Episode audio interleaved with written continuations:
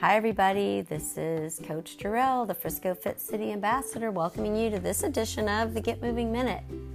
And today, I want to get you motivated for tomorrow. I want to help get you pumped up for tomorrow. So, I am going to share with you a little motivational tip. Okay, this number one tip is let it go. Here, I'm here to tell you that despite all the work you're doing and your best efforts, things won't always go as planned. Okay? Something's gonna come up. You're gonna go over your calorie budget. Work's gonna get in the way. You're gonna miss a workout. You'll be at some social event given to one of your triggers. Or you'll be up late watching TV and given to a trigger.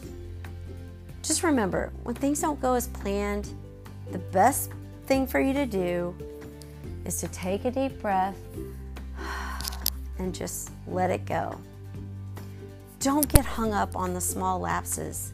Don't take your eye off your prize. Don't slow down your momentum. You don't have time for that.